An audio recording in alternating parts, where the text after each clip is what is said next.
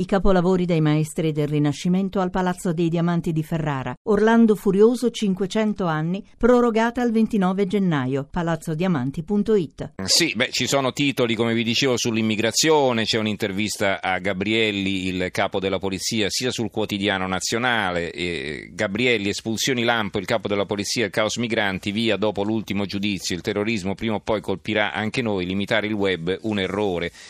E un'intervista al capo della polizia la troviamo anche sul giornale, qui è l'apertura lo stesso, l'ISIS stava per colpirci e prima o poi lo farà. La verità di Gabrielli, pure noi pagheremo un prezzo. Sbarchi, l'Italia resta l'unica porta d'Europa. E sull'allarme terrorismo la stampa apre così a Palazzo Chigi una centrale contro la jihad e, e poi ci sono diversi giornali locali, in particolare vedo qui il mattino di Padova, jihadista d'espulso che promette tornerò, non sono terrorista, amo l'Italia, ma l'ex moglie lo accusa. E eh, i giornali sardi, la nuova Sardegna, carceri sarde e allarme jihad, l'Unione Sarda, la jihad nelle carceri sarde, perché ci sono ben 22 sorvegliati speciali a Sassari e a Nuoro. Ehm, una notizia la dà il Messaggero Veneto, la loro apertura, massacro di Dhaka, ve lo ricordate il massacro in Bangladesh, è stato ucciso il capo eh, di questo gruppo terroristico, perché ne parlano, danno così grande evidenza sul Messaggero Veneto, perché tra le 22 vittime di quella strage ci furono anche due friulani, Rossi e Tondat si chiamavano.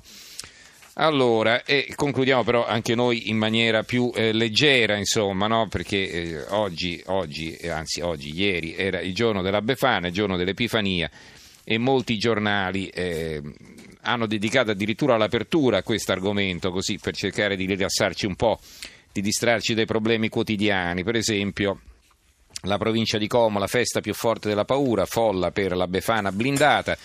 La provincia di Varese, la Befana, è arrivata davvero a regalare dolci, doni e sorrisi, perché qui vediamo la Befana che è andata dove?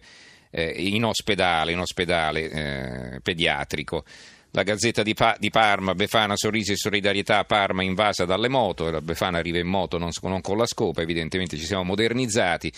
E da Siena invece scendono dall'alto, la Befana scende dai merli del palazzo, sciarpe e nasi rossi per aspettare l'arrivo della vecchietta e giocare a Pompieropoli, ecco il gioco che si sono inventati a Siena, e a Viterbo anche la Befana del 115 vince sul gelo, anche qui eh, i pompieri impegnati no, nel far volare la Befana, farla arrivare effettivamente dal cielo, sia pure eh, non sulla scopa ma eh, assicurata ai cavi, eh, non dell'alta tensione ma insomma ai cavi d'acciaio. Va bene, allora ci fermiamo. Ringraziamo Gianni Grimaldi in regia, il tecnico Fabio Lelli, in redazione Giorgio Allegretti, Carmelo Lazzaro e Giovanni Sperandeo.